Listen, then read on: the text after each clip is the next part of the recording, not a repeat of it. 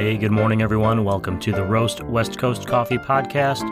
I'm Ryan Wolt, and this is the show where I bring you the stories of coffee professionals, entrepreneurship, and coffee education. You have likely noticed that we're currently on an unexpected interlude near the end of season six, but the show will return with a brand new interview on Thursday, November 3rd. That's one week from today, with an interview with the team behind Moon Goat Coffee in Orange County. And just because I haven't been dropping shows doesn't mean that there hasn't been anything going on in the world of coffee. There has certainly been way more than the few notes I'm going to share with you today. Starting with Wholesome Coffee, a San Diego based roaster that has launched a plant based just add water latte powder. I'm hoping to have the founders on the show soon to explain how it works and how they make it, but essentially it seems as simple as mixing water and their powder together to get a flavored latte vibe. And the flavors are interesting to say the least. They include banana bread, chocolate peanut butter, and blueberry maple. Not exactly traditional latte flavors. As a black drip coffee person, I'm not their target market, but I am curious to give it a try. Looking back a bit, one of this show's earliest guests was Matt De La Rosa.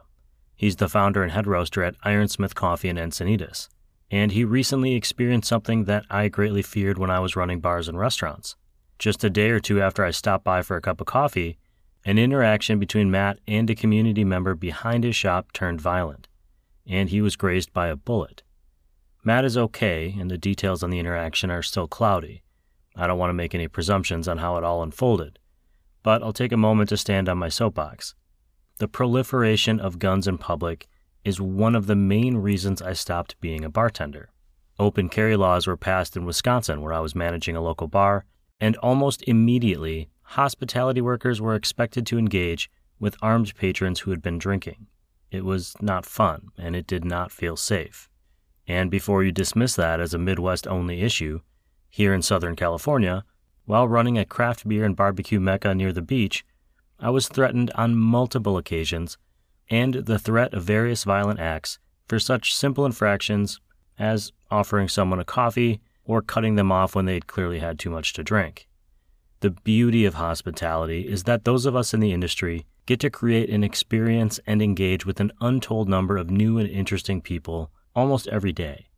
We meet humans from all walks of life, we often hear their stories, and ultimately we have the opportunity to serve, which offers its own reward. All of that is to say, there are assholes out there. So please be nice to your baristas, your bartenders, and servers the staff at your favorite drive through, and, you know, just be nice when you can and respectful when you can't. And know that on any given day, those in the service industry may experience both the best and the worst of humanity. Stepping down from that soapbox. Until we drop that next episode, please check out roastwestcoast.com and drink some good coffee from this show's favorite industry partners, like Cafe Laterre and Steady State Coffee Roasting, in a great example of how local coffee professionals support each other I met Alden Hazuri, the operator of Cafe Laterre, at Steady State for coffee just yesterday.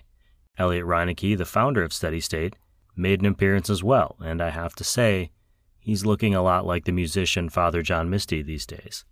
Camp Coffee Company has some great new logo tees.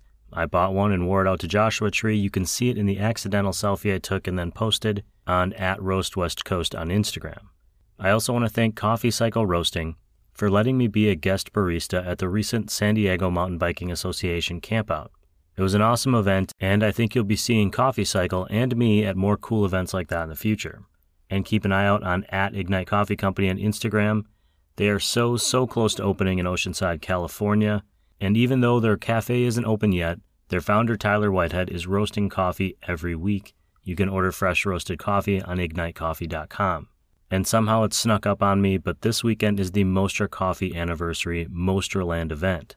It is not just a anniversary party. It's a full weekend experience.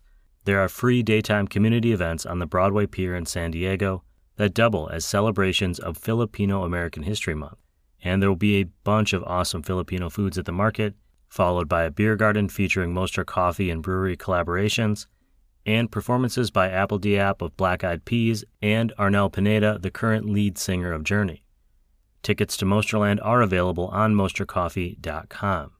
Plus, special shoutouts to partners Maria Coffee, Cape Horn Coffee Importers, Zumbar Coffee and Tea, and Ascend Coffee Roasters.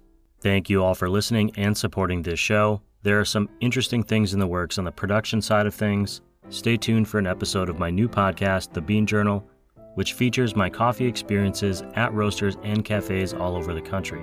This episode of the Roast West Coast Coffee podcast is, was, has been written, produced, and recorded by me, Ryan Wolt. And I hope this coffee minute has found you happy, healthy, and with at least enough sanity to make it through the day. Always tip your baristas and be sure to drink good coffee.